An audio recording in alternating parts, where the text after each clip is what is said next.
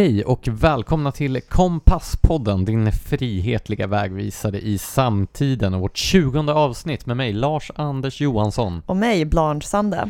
Vi är en helt fristående och oberoende podcast utan några som helst andra resurser än er, våra lyssnare och följare. Så vi vill som vanligt inleda med att tacka alla er som gillar och delar våra inlägg i sociala medier och på så sätt hjälper oss att nå ut. Vi vill också tacka er som betygsätter podden och lämnar omdömen på era plattformar. Det gör oss väldigt glada. Och och eh, nu sedan två veckor tillbaka så vill vi också tacka alla er som har registrerat er som mecenater på vår Patreon-sida och då också bidrar med eh, ett litet ekonomiskt tillskott för att täcka upp en del av våra utgifter. Och framför allt vill vi där tacka Niklas Thulin som är en av dem som har valt att stödja vårt arbete på den näst högsta nivån som kapitalist. Du har vår eviga tacksamhet. Ja, och i slutet av avsnittet så kommer vi berätta mer om hur man går tillväga för att stödja eh, Kompasspoddens arbete. Men eh, nu över till väsentligheterna. Först då den andra punkten på vår dagordning, nämligen Hänt i veckan. Vad har du haft för dig sedan sist, Blanche? Jag har varit ute på skärgårdsäventyr, med andra ord, jag har lämnat min balkong och min soffa och givit mig ut i naturen för att hälsa på vänner och besökt jag tror det är ett av de, ja men det, det kan vara det bästa fortet hittills. De har alltså tagit ett, en liten ö, gröpt ur den, täckt den av en fake-klipphäll i betong och haft ett fort där inne. Det bästa fortet hittills, kan du precisera vad heter detta? Siaröfortet. Ja, det är en av mina favoritsevärdheter ute i skärgården faktiskt. Eh, och som vanligt när det gäller svenska militära minnen av olika slag så är det ju ett kapitalt misslyckande, lite grann som Vasamuseet. Jo men det är ju någonting med att även om det hann bli obsolet innan det var färdigbyggt och liksom det är rått och kallt och läcker vatten och är väldigt ogästvänligt och så, så är det ju ett coolt misslyckande och det gör det ju bättre. Ja, absolut. Eh, man aktiverade ju fortet också, alltså inte så som det var tänkt från början, men ändå som någon slags militär postering under andra världskriget och då hade man tydligen tappat bort kartorna som visade de här gamla minlinjerna som fanns. Så jag läste någonstans att då var man tvungen att ro runt på fjärdarna där och försöka hitta då de gamla minorna som fanns under vattnet. Men visst finns det fortfarande kvar en del minor också som man inte har hittat ännu? Jag läste något sånt när jag var där, kommer jag ihåg. Sannolikt gör det det. Finns nog mer sånt ute i skärgården än vad vi skulle vilja veta. En sak som verkligen stör mig dock är att det heter Siaröfortet, men tydligen är det inte Siarö. Nej, Siarö är den stora ön som ligger precis bredvid. Precis, för den lilla ön heter ju Kyrkogårdsön för att det var en gammal kolera kyrkogård. Ja, och det är ju ett mycket mer eh, hårdrocksmässigt namn. Ja, men Kyrkogårdsfortet, hur bra låter inte det? Tydligen så bodde ju också operasångaren eh, Jussi Björling, eller han hade ett sommarställe på Siarö mitt emot då Kyrkogårdsön och brukade tydligen gå ut på eh, bryggan och sjunga för de beväringarna eller värnpliktiga som var på Siaröfortet. Hade jag inte sett hur deras sovsal såg ut så hade jag nästan sagt att där hade man ju velat vara. Jo, men det var ju en av eh, aspekterna av att fortet blev obsolet så tidigt var ju att då, jag vet inte om det var någon hälsovårdsmyndighet eller om det var Försvarsmaktens egna läkare dömde ju ut fortet som otjänligt för, att, för boende så fort det var färdigt eftersom det var så liksom, fuktigt och rått och kallt. Så därför byggde man den här stora baracken som numera är vandrarhem där som logement istället. På tal om rått och kallt så har ju du också varit ute i naturen. Ja, eh, senast vi spelade in så spelade vi in på distans. Då satt jag uppe i västra Jämtland och blickade ut över Åreskutan. Jag har varit på en liten fjällturné uppe i Jämtland och Eh, jag var väldigt osugen på att återvända till civilisationen. Jag förstår det. Ja, nej, men det var fantastiskt. Det var svalt och blåsigt och ödsligt. Man men när gå... du säger svalt så menar du egentligen svinkallt, eller hur? För att du tycker att iskyla är frisk. Det är aldrig kallt i Skandinavien. Det är friskt. Som sagt. Har vi någonting mer eh, från den gångna veckan innan vi går in på nyhetssegmentet? Alltså, jag har blivit irriterad på en grej, tro det eller ej, trots min nya stoiska läggning och allt det där. Men alltså, jag gjorde ett litet misstag. Jag gick in på Google och sökte på vad ett par hantlar kostar. Vänta. Skrattade du just åt, faktum att jag ens har googlat på det här? Ja, alltså, jag ser ju dina överarmar härifrån. Ja, Ja, okej, jag ser vad du menar.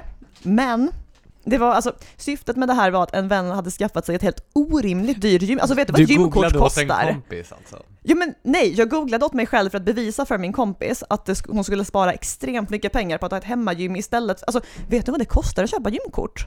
Det är helt sjukt. Jo, jag vet vad det kostar att köpa gymkort, ja. Jag är helt chockad. Men vad är, vad är, det finns en poäng du vill komma fram till här. Så poängen är att jag googlar en gång på hantlar och nu tror alla mina sociala medier att jag är någon sorts freak som måste gå ner 20 kilo inom en vecka för att kunna leva med mig själv och att det jag behöver för att göra detta är typ salladsrecept och pastellfärgade gymkläder. Och jag blir typ lite äcklad varje gång jag går in på Facebook nu. Alltså det blev jag redan innan. Jo men vad tror du om mig liksom? Det här är värre än för fyra år sedan när jag bara fick reklam för vad var det? Typ så här, klipp håret, eh, läs upp dina gymnasiebetyg och skaffa jobb som telefonförsäljare. Till och med det kändes mer värdigt. Alltså, helt utan poäng verkar ju inte algoritmen vara. Skaffade du hantlar? Nej. Hur som helst, det har blivit dags för veckans nyheter och eh, vi har ett antal av ganska dyster karaktär. Vi kan börja i Libanon. Precis. Eh, en bit av Libanon har ju bokstavligt talat försvunnit ner i havet i en krater efter den enorma explosion som ägde rum i Beirut. Ja, något ljushuvud hade ju kommit på att man skulle förvara 2750 ton ammoniumnitrat, alltså ett eh, slags gödningsmedel, eh, i ett eh, skjul i ha- hamnen i centrala Beirut. Vad skulle kunna gå fel?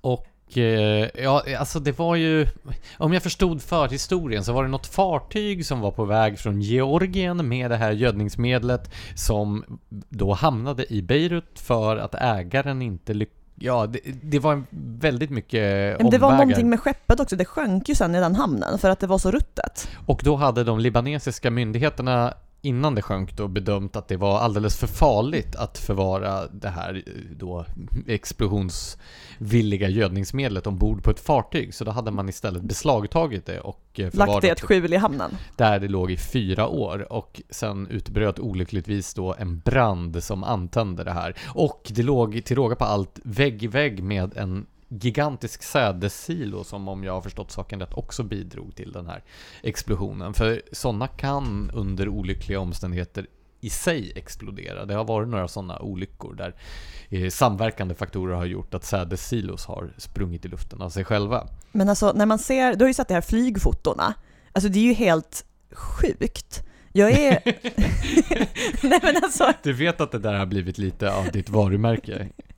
jo jag vet, men jag kunde inte hjälpa det. Det är faktiskt, alltså det är ju så här, det är ju helt försvunnet, det är som en krigszon, det är som en, det är som Mad Max, alltså det ser helt otroligt ut. Jo, det är ju fantastiska, eller vad man ska säga, filmklipp också där man kan se den här själva explosionen. Det är verkligen, ja, Men vad jag tycker är så otroligt är att inte fler har dött. Vad, vad var man uppe i? 100? 50 eller något sånt. Jag vill, min, jag vill också minnas att det var något sånt. Och alltså när man ser den här ödeläggelsen, så alltså vilken Fast- enorm tur alltså. frågan få- är om det är bara de bekräftat döda då. Det är ju ett antal personer som är försvunna som det heter. Det var ett antal brandmän där och bekämpade elden innan själva explosionen och endast två av de tio brandmännen är bekräftat döda, varav åtta är, räknas som försvunna. Så att är det den ration så är det nog betydligt fler döda. Något säger mig tyvärr att de andra åtta inte har klarat sig så bra. Eh, hur som helst, eh, det här var ju som eh, Dagens, ny, eh, Dagens Industris ledarsida konstaterade, det sista Libanon behövde. Så, eh, ett, ja, bara dagar efter explosionen så fylldes Beiruts gator av ilskna demonstranter som för att understryka sitt kritiska budskap höll fram hängsnaror. Det där var ju subtilt. Och ja, det inte så subtila hotet funkade för nu har, om jag har förstått saken rätt, hela Libanons regering aviserat sin avgång. Ja, alltså jag förstår ju varför. Alltså att, att något sånt där händer när man själv sitter på vakten så att säga, det är ju, det är ju oacceptabelt. Inte okej, som en framstående politiker i vårt land skulle ha uttryckt det. En av de mest vältaliga. Ja, nej, men det här är en olustig sak som, eh, ja, vi lämnar den tills vidare. Vi kanske får skäl att återkomma till Beirut framöver. Precis, vi har ju fler olustiga saker att prata om istället. Ja, en kanske mer perifer men ändå väldigt obehaglig sak utspelat sig vid en ridskola i Norrköping. En ridskola som vid tidigare tillfällen utsatts för anlagda bränder och nu har råkat ut för att en av deras ponnys blivit skjuten i magen och och eh, eh, avlivats. Men alltså det där är så sjukt. Så här, jag är förmodligen inte ensam om att utgå ifrån att det här inte är någon som råkade skjuta ett skott av misstag vid en ridskola som råkade träffa en ponny, utan det här har ju förmodligen varit något as som suttit och typ skjutit prick på det här stackars djuret.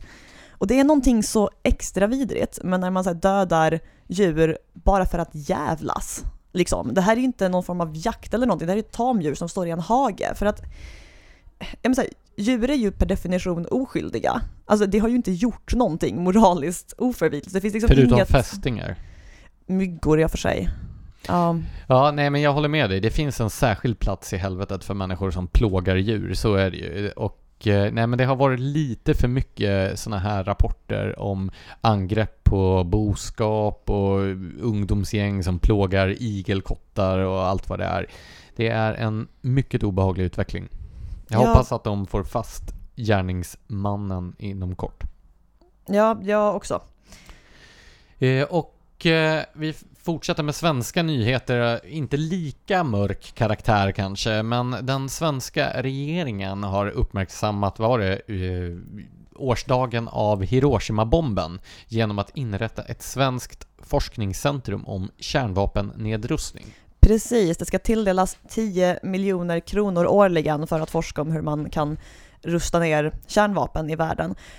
Och alltså, det här är så tröttsamt för att jag menar så här, vill man göra någon nytta för säkerheten i världen, då ska man inte rusta ner kärnvapen. För grejen är att de enda länder som är beredda att göra det, det är länder vi har att tacka för att vi inte har blivit kärnvapenattackerade av andra ännu. Alltså den dagen Kina och Nordkorea börjar snacka om att rusta ner sina kärnvapen, och med snacka menar jag faktiskt liksom agera på det, då kan man börja diskutera. Men så länge länder som Sverige eller europeiska länder och så sitter och skriver konventioner om att inte ha kärnvapen längre, då kommer det inte gynna någon om det börjar rusta ner sina kärnvapen. Fast Alltså- nu var ju det här ett forskningscentrum i och för sig, så att förhoppningsvis så kommer väl forskarna att eh, då studera kärnvapennedrustning i alla typer av länder. och sen komma fram till att det är en dålig idé i vår typ av länder. Jag är väldigt för kärnvapen. Det känns som att du eh, misstänker att de här forskarna inte kommer att göra ett helt eh, objektivt och sakligt vetenskapligt arbete. Främmande vore det, det vore mig främmande att förutsätta något sådant, men i teorin så kan man ju tänka sig att ja, det kommer sitta där och Ja men du vet hur vissa så här freds och konfliktforskare gör, att så, här, så fort någon rustar upp någonting så är det per automatik ett problem och inte ett sätt att säkra sig från angrepp för andra eftersom det utgår från att världen egentligen är god och alla angrepp är resultatet av en provokation från en själv. Typ. Alltså, jag vet inte om jag i sig är så kritisk till tanken på ett forskningscentrum. Däremot så frågar jag mig eh, om regeringens fingertoppskänsla här. Alltså det här utspelet i sig känns väl rätt malplacerat just nu i samtiden. I Jo. ljuset av allt som pågår. Och 10 miljoner kronor, det är väl inte särskilt mycket för ett forskningscentrum? Ja, det är i alla fall regeringens prioriteringar, men den privata sektorn då? Där sker bara rimliga saker, eller? Det är den känd för.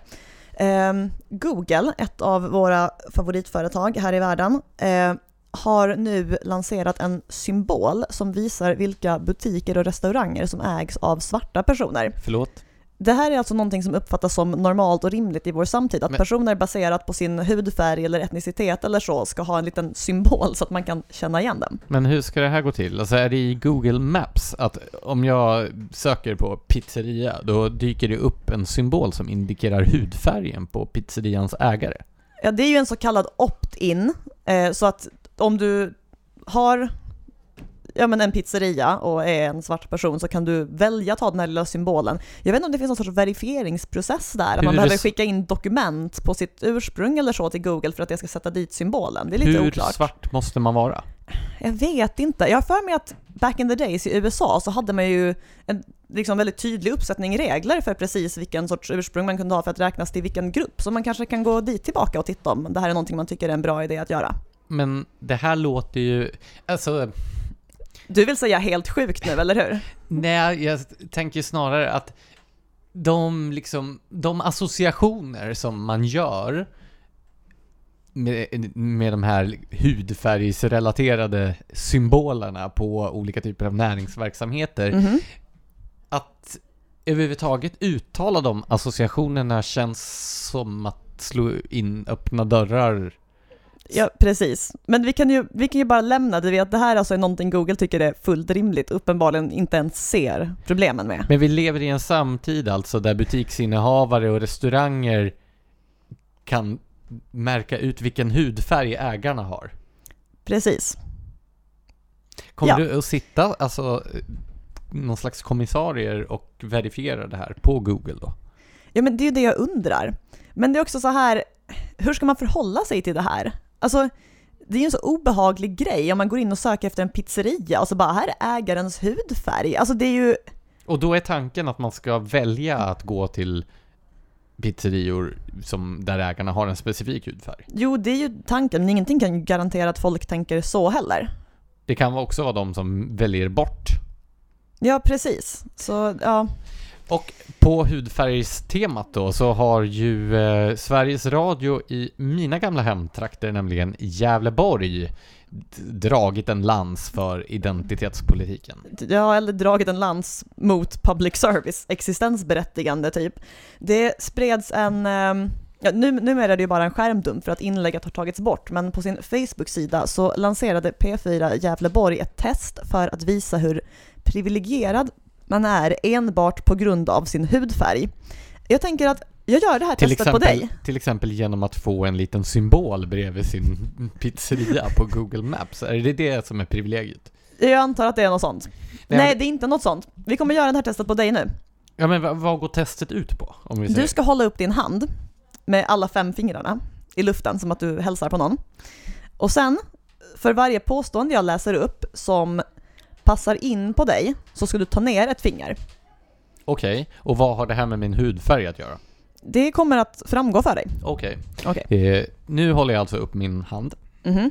Ta ner ett finger om du vid något tillfälle här hemma i Sverige har fått glåpord riktade till dig som handlar om färgen på din hud eller ditt ursprung. Räknas svennejävel dit då i så fall? Det är ju ditt ursprung. Okej, jag har tagit ner ett finger. Nu håller jag alltså upp bara fyra fingrar. Ta ner ett finger om du vid något tillfälle här hemma i Sverige har bemötts med hat eller ilska av en främling. Ska jag ta ner ett finger för varje gång? Hur många fingrar har du? Nej men alltså vem har gått genom sitt liv och inte bemötts någonsin med hat eller ilska av en främling? Alltså har det gått in på sociala medier? Har det, alltså det är ju helt sjukt, förlåt. Det är orimligt. Okej, ta ner ett finger om du som vuxen vid något tillfälle har blivit bevakad av vakter eller personal så fort du gått in i en affär. Nu tog jag ner ett tredje finger. Har det här att göra med dina liksom, stilval när du var en yngre vuxen än du är idag? Alltså, när man har skinnjacka med nitar och mohikanfrisyr så blir man ju betraktad av vissa fördomsfulla element på ett annat sätt. Ja, men det har också varit om man har tagit med sig några tusen kompisar och åkt till exempel till Göteborg för att se en fotbollsmatch eller sådär, så brukar jag också... Vänta, Har du gått in i affärer med dina tusen kompisar och blivit punktbevakad av vakten? Ja, ja, men ibland blir det så. Jag för, förstår kanske. Okej, ta ner ett finger om du vid något tillfälle blivit stoppad av polis helt utan uppenbar anledning. Nu sitter jag bara här och håller upp lillfingret som är...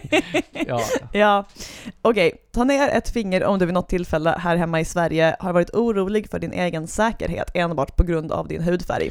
Ja men alltså det hänger ju ihop med det här första, alltså glåporden och, och ja, saker som man blir kallad för att man råkar befinna sig på ett ställe där ens utseende inte har varit så populärt. Så nej, nu har jag inga fingrar kvar uppe. Betyder Precis. det att jag inte är privilegierad eller betyder det att jag är privilegierad? Nej, det betyder att du helt saknar privilegier, för att som våra vänner på P4 Gävleborg förklarar för oss, eh, så är varje finger man håller kvar uppe i luften ett tecken på ett privilegium man har. För det första kan man tycka att det är en lite skev syn på att vara privilegierad, att man inte utsätts för hat eller blir punktmarkerad av vakter eller så. Men när jag delade det här på min Facebook så var det påfallande många vita personer som ändå hade ett eller noll fingrar kvar i luften. Eh, och det här visar ju att, ja men så här, om man, det som folk utgår ifrån handlar om hudfärg, typ så här, jag vet inte, en svart person blir stoppad av polisen utan en uppenbar anledning, eller så här hat eller glåpord angående ursprung, den här sortens saker. Det är inte unikt för icke-vita utan det är tvärtom rätt vanligt även bland andra personer. Och det i sin tur väcker ju frågor om huruvida det verkligen är icke-vitas hudfärg som ligger bakom att det till exempel vid något tillfälle blir stoppad av polisen eller ja, får glåpord kastade efter sig. Själv hade jag bara ett finger kvar uppe i luften, det var långfingret. Ja, jag skulle just säga det, att jag kunde föreställa mig vilket finger.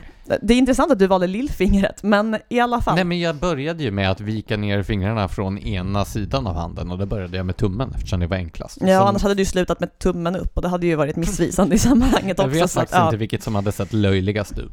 Ja, nej jag har faktiskt inte i vuxen ålder blivit punktbevakad i en butik, men jag gjorde mig ju av med min konstiga frisyr och nitjackan och så innan jag blev vuxen. Så det var väl det. Och nu har du en normal frisyr. Men... Jag har, om den vi, är väl normal? Om vi då bortser från, alltså det här är ju identitetspolitiskt trams som de ägnar sig åt på P4 Gävleborg, men jag undrar två saker. Ett, varför tror du att de gjorde det här inlägget på sin Facebook-sida? Vad var liksom tanken bakom det? Och två, varför togs det bort? Har det motiverats någonstans? Att inlägget gjordes motiverades ju med Ja men det var någon så här Black Lives Matter-grej igen, att man skulle visa, så här, folk skulle sätta sig in i och privilegierade det som inte är svarta typ. Något sånt. Eh, sen fick det en hel del kritik i kommentarsfältet och då försvarade de fyra författarna till det här inlägget sig med att eh, det handlade om public service demokratiuppdrag och så vidare och sen bara försvann det, vilket förmodligen berodde på att någons chef hade upptäckt att det låg ute och undrade vad tusan det höll på med. Det var någon alltså som hade fått feeling och freestylade utan förankring uppåt? Ja, fast det här är ju vad jag får en känsla av att freestyla resonemangsmässigt, men jag tror det var något sånt. Det säger ju någonting om den rådande internkulturen i alla fall på somliga public service-redaktioner. Ja, det säger ju mer om det än det gör om folks privilegierade ställning på grund av deras hudfärg. Kanske någonting om människors privilegierade ställning på olika medieredaktioner. Framförallt på public service. Ska vi gå in på veckans första ämne? Det gör vi. Eh, jämlikhetskommissionen har ju eh, kommit fram till en lösning på den skriande ojämlikhet som råder i Sverige. Ja, eller snarare så har de åtminstone kommit fram till ett antal olika förslag på hur man skulle kunna öka det offentliga åtagandet och inskränka den individuella friheten i Sverige ännu mer. Nej men så här, Jämlikhetskommissionen, som de flesta hade glömt bort, den tillsattes 2018 i augusti, alltså endast två månader före valet av den socialdemokratiska regeringen och uppdraget gick i korthet ut på att man skulle utreda hur då den ekonomiska jämlikheten i Sverige skulle kunna förmås att öka dock utan att den ekonomiska tillväxten skulle minska, det vill säga ett slags motsägelse i sig.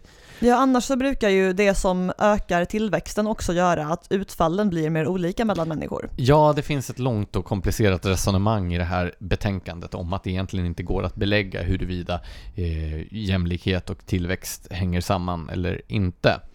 Men det här, nu har ju då den här utredningen pågått i två år ungefär och eh, eh, kommit fram till ett antal olika förslag som landade i förra veckan.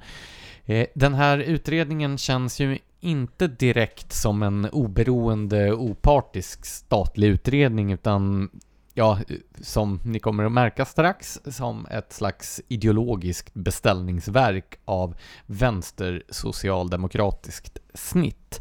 Och det finns ju ett antal frågetecken som reste sig redan när man tillsatte den här. Varför tillsatte man en sån här kommission precis före ett val? Var det liksom ett inlägg i en pågående valrörelse? Eller var tanken att man skulle förse då den kommande valrörelsen med ideologisk ammunition två år senare då när den eh, publicerar sitt betänkande mitt i en mandatperiod. Eller var det kanske två flugor i en smäll? Ja, till exempel. Eller försökte man blidka mer högröstade partier ännu längre ut på vänsterkanten genom att ge dem ett köttben på det här sättet. Vi återkommer till den diskussionen, men vi kan väl gå in på lite grann vad utredarna har kommit fram till. Någonting som i och för sig stärker den här bilden av ett ideologiskt manifest, det är ju att man utsåg Per Molander, en man med ett ganska långt track record av att plädera för ekonomisk jämlikhet från ett tämligen socialistiskt perspektiv. Det är nämligen ständigt marknadsekonomin och globaliseringen som är problemet bakom då den här ojämlikheten. Och det är statlig omfördelningspolitik och ökad statlig styrning av tillvarons alla områden som presenteras som lösningar. Det här låter inte jättenytänkande, tycker jag. Ja, det beror ju på vad man menar med nytänkande. Man kan ju alltid göra mer av samma. Men, eh, ja, vi kan väl gå in, ja, en sak som säger någonting om den ideologiska hemvisten hos, för, eller den ideologiska karaktären av förslagen är ju de reaktioner som har kommit.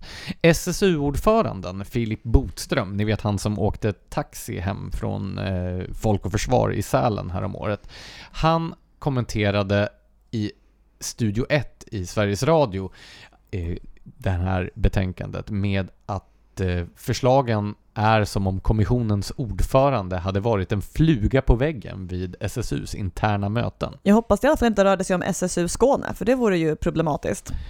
En annan socialdemokratisk politiker, en kommunpolitiker i Uppsala, han twittrade ut, skämtsamt får man förmoda, att han fick citat, orgasm av kommissionens förslag, slut citat. Alltså alla förslag som leder till att en kommunpolitiker reagerar så borde väl förmodligen läggas ner, avstyras, avskaffas, strykas och gömmas alltså, i en låda någonstans. Kommunpolitik är inte så upphetsande i sig, som de får väl vara glada åt vad som händer.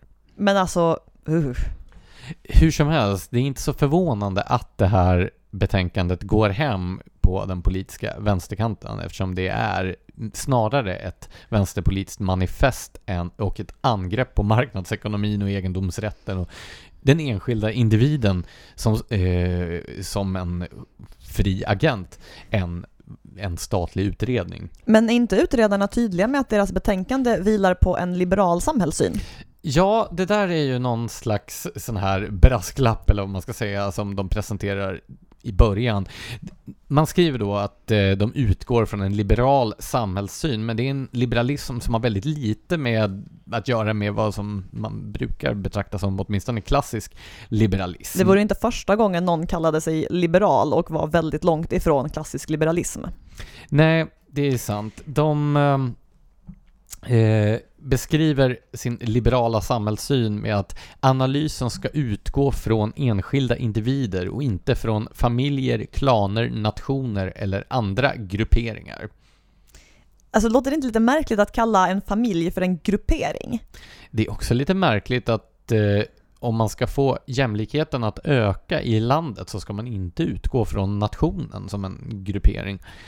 Men eh, det här är ju, ja, det är ju allt annat än eh, en klassisk liberal samhällssyn och det är ju det är ännu tydligare då i diskussionen om jämlik, vad de menar med jämlikhet. När man pratar om jämlikhet i politiska sammanhang så brukar man göra en distinktion mellan jämlikhet i förutsättningar, det vill säga att alla ska ha samma möjligheter att lyckas och jämlikhet i utfall, det vill säga att alla ska ha, få exakt lika mycket hela tiden. Man ska lyckas precis lika mycket och då måste man just istället göra förutsättningarna ojämlika för att skruva dem till vissas fördel. Precis, det är ju det som är tanken bakom kvotering och så vidare. Och om man ska hårdra det så brukar ju borgerligt sinnade individer, det vill säga liberaler och konservativa, föredra jämlikhet i förutsättningar medan eh, socialister av olika schatteringar föredrar jämlikhet i utfall, det vill säga alla ska få precis lika många kakor till kaffet. Precis. Och eh, hela den här distinktionen mellan jämlikhet i utfall och jämlikhet i förutsättningar, den avfärdar utredarna med att hävda att eh, jämlikheten i utfall utgör då förutsättningarna i nästa skede i livet. Så därför så måste hela tiden utfallet justeras så att förutsättningarna för nästa skede ska bli jämlikt. Ja men det där är ju som argumentet om att man måste ha extremt höga skatter för att alla ska ha lika mycket pengar att börja med. typ. Ja, precis. Så att eh, om du anstränger dig hårt under ett skede av livet så ska, och en annan person inte anstränger sig hårt så ska, måste utfallet justeras så att ni i nästa skede då startar på samma nivå igen. Det ska aldrig löna sig att på något sätt försöka förbättra sina egna förutsättningar. Nej precis, utan huvudsaken är ju att man inte hamnar före någon annan utan att man liksom springer runt den här livets bana eller så på exakt samma nivå som alla andra. För det låter som ett sunt och trevligt samhälle att leva i. Ja, så hur mycket du än anstränger dig så ska då utfallet justeras så att förutsättningarna hela tiden blir likartade. Och det här ska alltså öka vårt ekonomiska välstånd? Ja, åtminstone så är ju direktivet till den här utredningen att de får inte föreslå sånt som då uppenbart minskar tillväxten. Men vad är det då utredarna föreslår för saker rent konkret? Ja, det finns ju, det här är ju ett tusensidigt dokument. Det finns en hel del olika saker, men vi kan väl gå in på några av de mer uppseendeväckande sakerna. På skatteområdet till exempel, så föga förvånande är lösningen att man ska öka egendomsbeskattningen. Ägandet är konsekvent i skottgluggen i den här utredningens förslag. Och här skulle man kunna orda lite grann om just den politiska slagsidan i eller den ideologiska slagsidan i utredningen, nämligen att man, man kan ju tänka sig att ekonomisk jämlikhet kan åstadkommas på olika sätt. En tanke skulle ju kunna vara att man skulle öka förutsättningarna för fler att äga sin bostad och att äga kapital och så vidare. Men nej, istället så ska man göra det svårare och dyrare att äga. Det är den här klassiska eh, att man kan uppnå jämlikhet genom att alla ska få det bättre eller att alla ska få det sämre. Ja men precis, en socialist går förbi, eller en, en liksom frihetlig person går förbi ett fint hus och tänker ”sådär bra borde alla få ha det och en socialist går förbi samma hus och tänker ”sådär bra borde ingen få ha det. Idén här är väl att det finns ju en, en nollpunkt, man kan liksom dra ner allas förutsättningar så mycket att ingen har något och då har man ju absolut jämlikhet. Men ska man hjälpa alla uppåt är det mycket svårare att hitta en exakt nivå som man kan se till att alla ligger på och ska nu alla vara exakt jämlika så är det väl bäst att bara ta bort allting. Men vi kan ta några konkreta exempel då. Förslag. Återinförande av en förmögenhetsskatt bör utredas inom ramen för en större skattereform. Åh oh, nej. Och Alltså det här med skattereform, visst, alltså, jag är den första att hålla med om att det svenska skattesystemet behöver reformeras. Ja. Men det har ju blivit så att varje gång man hör orden skattereform eller skatteväxling så känns det som att de här skatterna som ska sänkas kommer ju med råge att kompenseras av de skatter som ska öka på något annat ställe. Alltså ordet skatteväxling är ett av de värsta orden jag vet eftersom förutsättningen är att man inte kan sänka en skatt utan att höja minst en annan, minst lika mycket. Krona för krona och så vidare. Fy fan. Ja, Erik Lackoma har ju i och för sig förespråkat en blå skatteväxling, det vill säga att man ska sänka skatten. Men vad växlar man det mot då? Nej men alltså man växlar eh, intäkter till staten, eh, eller ja, in, statens intäkter mot att människor får behålla sina egna pengar. Det där är min typ av skatteväxling. Precis, vi kan fortsätta då. Eh, rekommendation. Återinför arvs och gåvoskatt med ett relativt högt fribelopp och därefter rak eller progressiv beskattning. Men alltså det är så vidrigt att beskatta folks gåvor och arv. Alltså det är liksom, det är någonting extra lågt om någon frivilligt ger bort någonting eller någon förlorar sina föräldrar och så ska staten dessutom komma in och ta saker ifrån dem i samband med det för att den anser sig ha rätt till det bara för att liksom. Ja, alltså särskilt den här arvsskatten är ju problematisk på det sättet att om du till exempel ärver en fastighet eller mark eller någonting sånt så kan du vara tvungen att sälja, om du inte då är en höginkomsttagare. För alla de här skatteväxlingarna så är ju bara till för att gynna höginkomsttagare har vi lärt oss. Och eh, om du inte har en hög inkomst eller ett stort kapital från något annat sammanhang så kanske du blir tvungen att sälja huset, släktgården eller vad det nu är som du ärver eftersom du inte har råd att betala skatten för det. Men alltså vi har ju pratat om det här tidigare i poddar att socialister har ju någonting rent så här ryggmärgsreflexmässigt emot de här långa linjerna i termer av ägandet av liksom boplatser. Det är ju någonting där som bara får dem att se rött. Sen så har man också en idé om att man ska skärpa reglerna för beskattning av fåmansföretag eftersom man då vill ytterligare begränsa möjligheterna till skatteplanering som då små enskilda företagare påstås ägna sig åt och som sätter citat progressiviteten ur spel. Men vänta nu, man, om man vill ha det progressivt, då vill man väl ändå att det ska vara lättare för fåmannaföretag och svårare för stora företag? Nej, eller? nej, men man vill ju att den progressiva beskattningen, att människor som tjänar mer pengar ska betala en procentuellt högre skattesats. Det, och det kan ju människor då som istället till exempel tar utdelning eller så i sina bolag komma runt. Jag antar att det är det som man försöker begränsa här. Ett konto på Caymanöarna borde vara en mänsklig rättighet. Sen då, naturligtvis, i linje med de här andra skatteförslagen så vill man ju eh, återinföra fastighetsskatten utan tak. Eh, så att skatten blir proportionell mot taxeringsvärdet. Och eh, det här har vi ju talat om tidigare i podden, att det skulle ju med tanke på det, de senaste årens värdeökningar bli en chockhöjning. Alltså att människor kan betala tio gånger så mycket i fastighetsskatt. Mm, fast ofta inte kan betala för att det är ju helt orimliga summor det skulle handla om. Ja, precis. Och då anför då förespråkarna av det här systemet, ja men det här kompenseras ju av en slopad reavinstskatt eller det kompenseras av sänkta inkomstskatter. Ja, absolut. Men det förutsätter ju då att man antingen att man har tänkt sälja fastighets eh, fastigheten som man har köpt. Men många köper ju inte en bostad för att de ser det som en investering utan för att de vill ha ett hem. Om man har tänkt bo i, sin, i sitt hus tills man dör eller tills man pensionerar sig, ja men då har man ju ingen glädje av att revinstskatten är slopad. Och det där med att man då ska kompensera med sänkta inkomstskatter, ja men det gynnar ju bara den som har en hög inkomst i så fall. Ja, precis. Men tänk på rörligheten på bostadsmarknaden. Ja, precis. Det handlar om att om du inte har en hög inkomst, då ska du drivas ut ur ditt hus om det har ökat i värde. Och det här ska alltså minska den ekonomiska ojämlikheten, hur då exakt? Ja, nej men man menar ju då att eftersom det är så svårt för människor som har låga eller inga inkomster att komma in på bostadsmarknaden för ägda bostäder, då ska man göra det svårare för ännu fler att äga sin bostad. Ja, okej. Okay. Jag har synpunkter på det, men okej. Okay.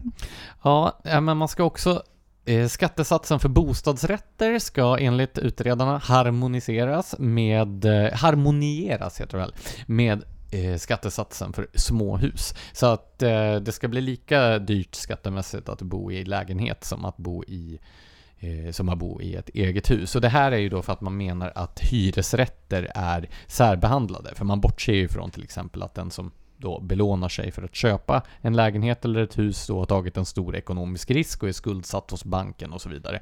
Utan man försöker bara se det som den löpande kostnaden. Eh, ränteavdraget ska trappas ned, tycker man, och eh, fastighetsavgiften på hyresfastigheter ska avskaffas. Och det är ju då för att man vill gynna hyresrätten. Jag lyssnade på lördagsintervjun, Ekots lördagsintervju med Per Molander från januari tror jag det var, när han då eh, intervjuades om den här utredningen. Och då hade inte förslagen presenterats ännu men man fick ändå en liten bild av hur han resonerade. Och det här med hyresrätter det var ju tydligen väldigt viktigt att det skulle finnas billiga hyresrätter för de grupper som står långt från arbetsmarknaden. Och då infinner sig den här frågan att naturligtvis är det ett problem med stora grupper som saknar egen försörjning och ja, inte kan betala för en bostad. Men det är väl inte ett bostadspolitiskt problem egentligen. Man kan ju aldrig bygga så billiga bostäder att en person utan egen inkomst kan betala för den. Dels det, men sen är det också det här att det finns rätt många personer som är mitt på arbetsmarknaden och som inte heller har möjlighet att hyra någonting i första hand. Och det är ju intressant att man ständigt väljer att bortse från den gruppen när man diskuterar de här frågorna. Men det verkar ju i alla fall som att det ska byggas många eh, så, här, eh, så kallat billiga hyresrätter som människorna som bor i egna hus och lägenheter ska betala för. Det verkar vara själva tanken på att, att eh, minska ojämlikheten på bostadsmarknaden. Vad har de mer för förslag? Ja, och sen så är det ju då en massa andra. Man vill avskaffa rotavdraget. Man vill... Eh, ja, det här är ju en favorit. Eh, förskolan ska göras obligatorisk från tre års ålder. Va? Men alltså det där är ju bisarrt. Från tre års ålder? Från tre års ålder. Men alltså... det är inte bara din bostad som är statens egendom. Utan dina även- barn också. Det är Ja. på riktigt så här. du skriver under samhällskontraktet i teorin och det tar din förstfödda. Ja, lite så. Jag tänker på, eh, det var väl eh, ottomanerna som lade beslag på, eh, på de, erö, de underkuvade folkens barn och uppfostrade dem till janitsarer i Istanbul. Snart är ett folkhem nära dig. Ja, eh, på kulturpolitikens område föreslår man att kraven på att kulturpolitiken ska vara uppsökande skärps. Det där låter också jätteobehagligt. Snart har du även menskonst i ditt eget hem. Jag ser för mig hur man är ute och går och det dyker upp clowner. Nej, Have you met, jag vet inte, kubismen? nej, det här börjar bli... Det här börjar spåra ur. Nej men... Syftar du på oss nu eller på de här förslagen? För alltså det är rätt urspårade i sig. Ja, nej, men det handlar ju som vanligt då om mer bidrag till de som inte jobbar, mer statliga integrationsinsatser, mer kontroll och begränsningar av det fria skolvalet och så vidare. Alltså, sammantaget kan man säga att det handlar om att egendom och eh, jag tror både kapital och fastigheter och så vidare ska beskattas hårdare och eh, den som inte arbetar ska belönas mer. Man ska jämna ut skillnaderna mellan de som arbetar och de som inte arbetar. Och på något mystiskt sätt så ska det här inte hämma tillväxten i landet. Jag förstår varför Filip Botström var så positiv till det här. Eh, Arbetsförmedlingen ska få mer resurser och ett utvidgat uppdrag trots att det är kanske den mest dysfunktionella myndigheten i hård konkurrens som Vi vi har har. ju- Vi har ju pratat om hur socialister tror att lösningen på att någonting är dåligt är att lägga mer pengar på det så man får mer av det. Jo, men det är lite den känslan som man får här. Om vi tar ett väldigt stort fokus läggs ju på integrationsinsatser och då infinner ju sig den här tanken att vad är det som säger att den statliga integrationspolitiken kommer att lyckas bättre framöver bara för att man ägnar sig mer åt den än vad den har gjort hittills? Ja, alltså det, det hade varit en sak om den redan var framgångsrik i relation till de resurser som läggs på den, men det är inte riktigt mitt intryck.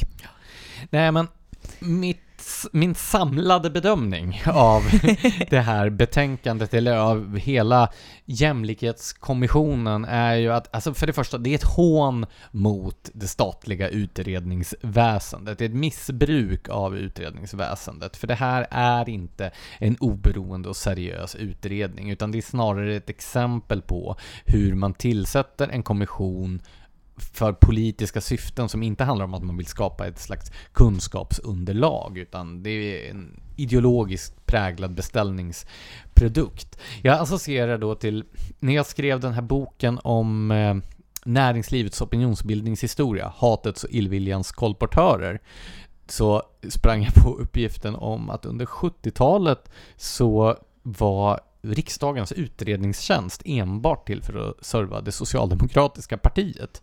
Vilket gjorde att de borgerliga oppositionspartierna befann sig hela tiden i ett slags kunskapsunderläge eftersom de inte hade utredningsresurser. Det var därför som Arbetsgivareföreningen då tillsatte det som egentligen hette Utredningsbyrån, men som snabbt fick det lite pikanta namnet Hemliga byrån Wow, där Som- hade man velat jobba. som eh, helt enkelt gjorde, ja, skrev olika typer av utredningar och rapporter på olika samhällsområden för att de borgerliga partierna skulle ha någon slags ja, kunskapsbas att utgå ifrån. Är det här alltså vad du tycker att dagens borgerliga partier borde göra för att kontra den här utredningen, eller?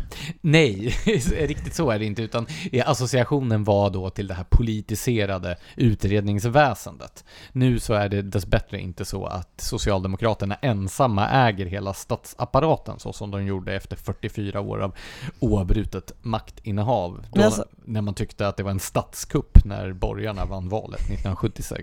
Hatar de demokratiska statskupperna. Men alltså vad gäller, utre- eller förlåt, vad gäller jo, men utredningsväsendet så så här, det är ju inte som att det är 100% trovärdigt och sen kommer det ibland en och annan sån här ideologisk rapport, utan det är väl också lite allmänt känt att utredningarna, är- det är ju dit liksom politiska förslag som inte det som sitter vid makten för tillfället gillar går för att dö. Ja, det finns ju här, vi ska göra en utredning är ju ett sätt att säga vi kommer skita i det här.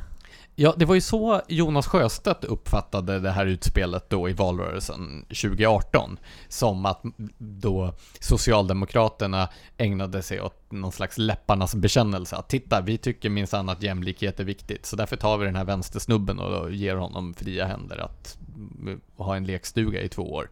Eh, man kan ju säga att Vänsterpartiet var inte imponerade av detta. De har väl kanske en del erfarenhet av att bli sidesteppade av Socialdemokraterna. Jo, men samtidigt tror jag att rätt stora delar av det socialdemokratiska partiet, så här handen på hjärtat, ändå känner ganska mycket släktskap med de här idéerna. Inte bara enstaka kommunpolitiker med sexuella preferenser kring politik och Philip Botström. Sexuella preferenser kring Filip Botström?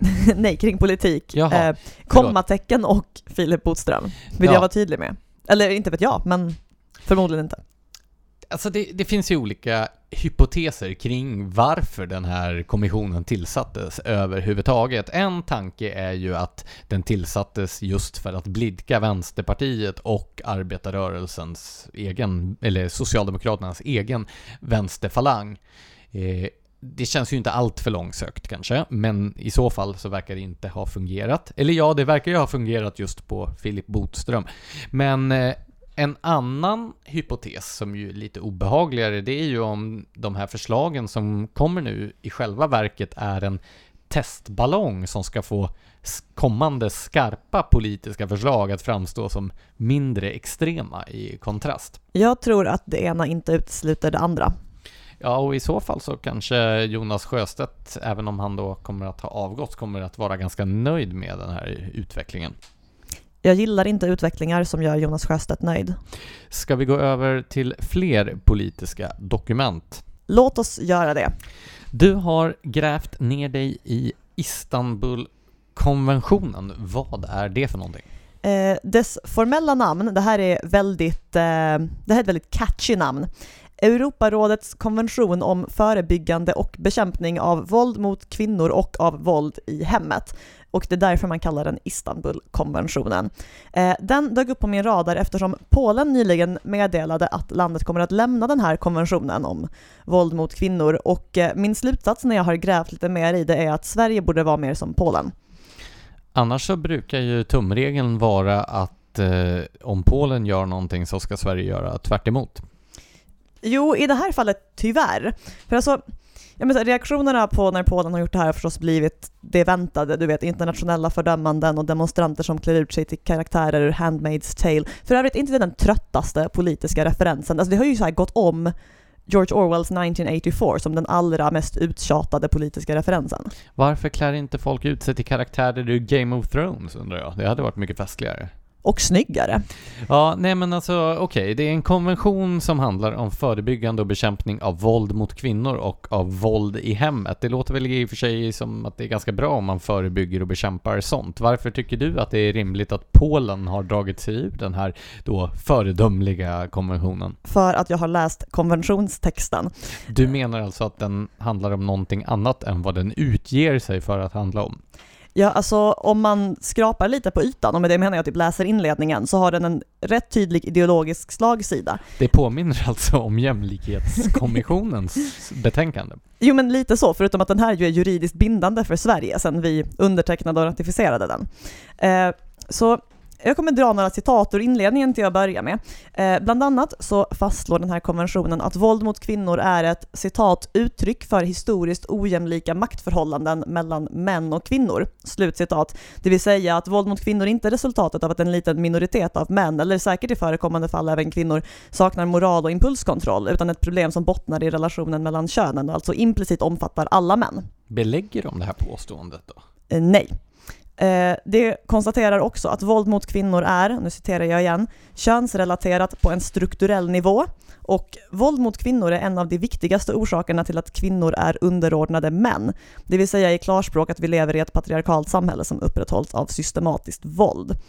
Eh, vidare konstaterar Istanbulkonventionen att kön är socialt konstruerade roller, beteenden, aktiviteter och attribut som ett givet samhälle anser passande för kvinnor respektive män. Eh, I det här sammanhanget bör man också nämna att så här, i engelskan finns det ju två ord, eh, sex och gender, som båda översätts i svenskan i allmänhet till kön. Eh, den svenska texten blandar orden kön och genus rätt fritt. Ehm, men det är talande att den engelska originaltexten genomgående använder ordet gender, som används som den sociala konstruktionen och inte sex, som används som biologiska faktum. Eh, men det här att kön skulle vara en social konstruktion, det är alltså ingen vedertagen uppfattning utanför universitetens genusvetenskapliga institutioner, utan det här är ju ett radikalt politiskt ställningstagande. Ja, det här låter ju snarare som ideologiproduktion än det låter som någon slags juridisk text. Ja, och det är inte bara ideologiproduktion heller, utan det här tar ju sig uttryck längre fram i den här texten i konkreta politiska förslag som är ja, men så här, det är ju någonting som det finns partier som förespråkar, absolut, men det är ju inte som att det här är någonting folk i allmänhet kan förväntas vara för.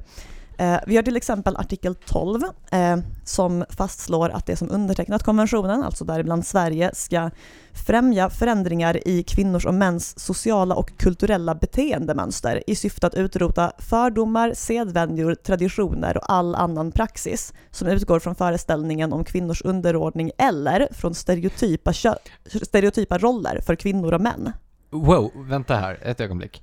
Eh, man ska utrota traditioner och all annan praxis som utgår från stereotypa roller för kvinnor och män. Ja, alltså det är på riktigt.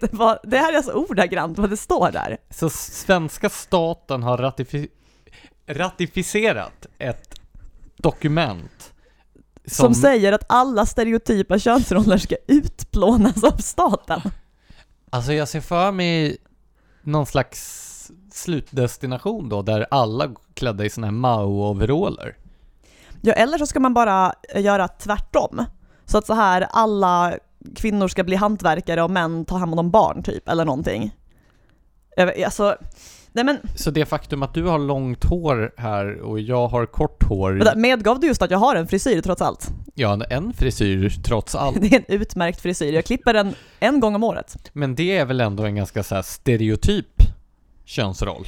Ja, i och för sig är jag ju så tunnhårig att jag kommer ju se ut som du om ett par år. Men eh, så jag drar kort frisyrad. Så jag drar ju mitt strå till stacken där så att säga. Nej men alltså för att återgå till det här, den här konventionstexten. Just utrota sedvänjor, traditioner och all praxis som utgår ifrån stereotypa könsroller och även så här fördomar, för alltså där kan man ju tolka in som att så här, har du åsikten att om du själv går runt och tänker att det här är kvinnor eller män generellt sett bättre på, då ska alltså den idén hos dig utrotas av staten.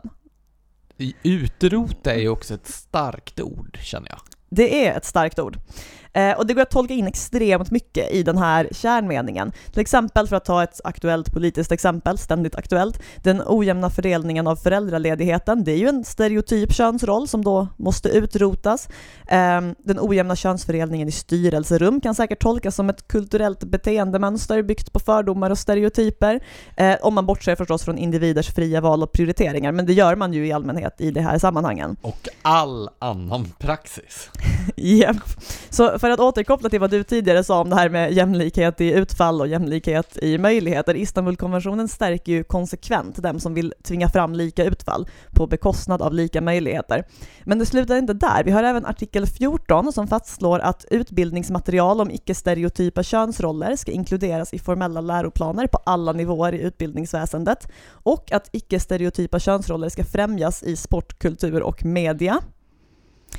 Eh, konventionen kräver även åtgärder för empowerment av kvinnor och, eh, den ska upp, och man ska uppmuntra män och pojkar att förebygga våld mot kvinnor. Alltså det är väl i och för sig bra? Ja fast alltså i det här sammanhanget så andas det ju lite, ja men du kommer ihåg den här Gillette-reklamen från början av 2019 där budskapet typ var att alla män bär ansvar för våld mot kvinnor det är ju det vibbarna man får när de presenterar ett sånt förslag i det här sammanhanget, att så här, särskilt män ska göra någonting åt det här, som att det särskilt är män som är ansvariga som alltså, grupp. Här, det är ju oftast män som utövar våld mot kvinnor och det är väl rimligt att andra män hindrar dem från att göra det, tänker jag.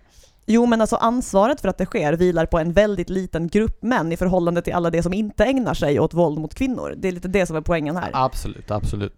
Men man kan i alla fall fråga sig vad som är kärnan i den här konventionen. Är det kraven på att förbjuda våld? Eh, eller är det den här ideologiska slagsidan? Vi kan inte veta med säkerhet vad som rörde sig i huvudet på dem som författade eller undertecknade Istanbulkonventionen. Jag har vissa aningar i och för sig.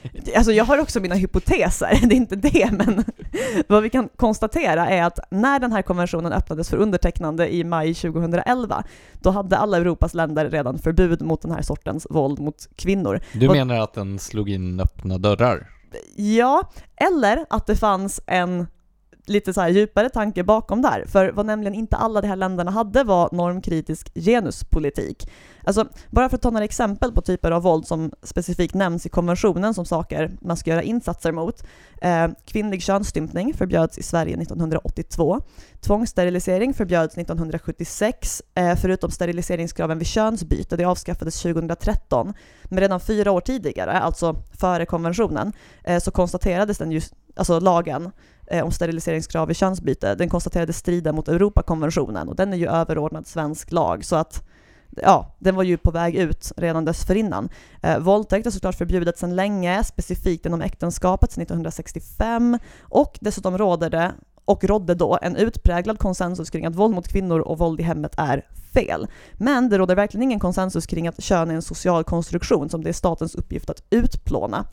Så, om man, vilket vore mig främmande, skulle vara konspirationsteoretiskt lagd Det låter väldigt olikt dig. skulle man kunna betrakta det här som en trojansk häst med då ett huvud av en massa så här redan förbjudna saker som man påstår sig vilja förbu- förbjuda och sedan ett innehåll av små grekiska krigare i form av eh, ja, då en massa radikal genusideologi. Ja men det är precis det jag tror att det här handlar om. Alltså titeln och mycket av innehållet i Istanbulkonventionen, det bekräftar rena självklarheter. Så det är klart att alla vill förebygga och bekämpa våld mot kvinnor. Det är klart att staten ska ta krafttag mot tvångsäktenskap och mot våldtäkter. Men sen har man fyllt på den här texten med ideologiska ställningstaganden och formuleringar som många av oss, att döma på av vad folk liksom röstar på i alla fall, absolut inte ställer sig bakom. Men sen vi ratificerade Istanbulkonventionen 2014 är den juridiskt bindande, vilket i praktiken innebär att innehåll smygs in i de undertecknande ländernas lagstiftning förpackade i självklarheter som ingen kommer vilja ta avstånd från. Liksom, se bara på reaktionerna när Polen vill backa från konventionen. Um, Guy Verhofstadt, du vet federalistextremisten i EU. Det är han med frisyren. det är han med håret, precis. Ja. Eh, han twittrade ut att det här är ett skandalöst beslut och kände sig nödgad att påpeka att våld inte är en traditionell värdering. Det här anspelar alltså på att eh, den sittande regeringen i Polen eh, förespråkar traditionella värderingar och han menar då att genom att backa från den här konventionen så tar de ställning för våld. Så om man inte tycker att kön är en social konstruktion, eller rättare sagt om man inte tycker att det ska slås fast i lagstiftning att man måste betrakta kön som en social konstruktion och att traditioner och sedvänjor och all annan praxis som då bygger på stereotypa föreställningar om kvinnor och män ska utrotas, då är man alltså för våld mot kvinnor. Exakt, Ja, det är en glasklar argumentationslinje. visst är det. Eh, så nu sitter vi så här med ett juridiskt bindande dokument som fastslår det här grejen att vi lever i ett patriarkalt samhälle och statens uppgift är att utplåna traditionella könsroller. Du vet den här känslan när liksom ens ansikte sugs in mot en punkt mellan ögonen och liksom försvinner i sig självt. Jag har sett det hända dig flera gånger. Exakt så känner jag. Exakt så ser du ut nu. Ja, Ja. Eh, men Istanbulkonventionen är inte heller ensam om att fungera på det här sättet, utan FNs kvinnokonvention innehåller liknande formuleringar om att eh, modifiera sociala och kulturella mönster i syfte att eliminera vanor som bygger på stereotypa könsroller, ett annat bra dramatiskt ord i sammanhanget. eliminera. Eliminera, Utrota, eliminera. utplåna, förinta. Alltså det känns ju inte så, de hymlar ju i alla fall inte med liksom sin agenda de här. Nej. Eh, barnkonventionen och konventionen om ekonomiska, sociala och kulturella rättigheter, eh, det kräver i praktiken en stor välfärdsstat för att tillgodose rätten till till exempel en avgiftsfri skola eller olika menar, positiva rättigheter. Eh, så det fungerar ju på samma sätt som att jag menar, man presenterar någonting som det här är en fråga om mänskliga rättigheter, men i själva verket är det en fråga om att din rätt till egendom ska inskränkas rejält för att du ska betala för den ena och den andra positiva rättigheten som andra har. Ehm, och det här var ju det här var också ett kommunistiskt projekt från Sovjetunionens sida. Det var ju det som krävde den här sortens formuleringar när de mänskliga rättigheterna fastslogs. Ja, min favorit är ju den där rätten till ett kulturliv. Alltså vad, eh, vad innebär det rent konkret? Är det den där uppsökande kulturpolitiken igen? Jag antar det. Rätten att bli uppsökt av kulturlivet.